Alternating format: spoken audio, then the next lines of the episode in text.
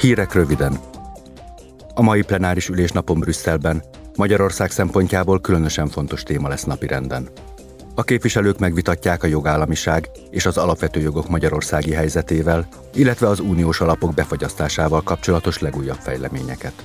A vitának külön aktualitást ad, hogy 2024 második felében Magyarország készül átvenni az Európai Tanács soros elnökségét. Egyes képviselőknek kétségeik vannak a felől, hogy a magyar kormány alkalmas-e a feladat ellátására.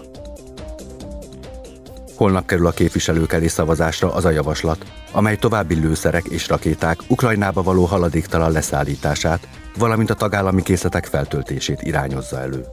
Miután a parlament kialakítja álláspontját ezzel kapcsolatban, megkezdődhetnek a tárgyalások a tanácssal, hogy a júliusi plenáris ülésen végső döntés születhessen.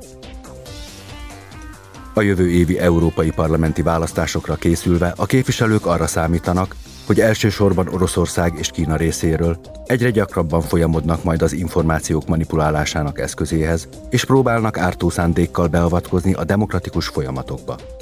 A holnapi plenáris ülésen a parlament várhatóan összehangolt uniós stratégiát kér majd a választások tisztaságának megőrzéséhez és az Európai Unió ilyen támadásokkal szembeni felvértezéséhez.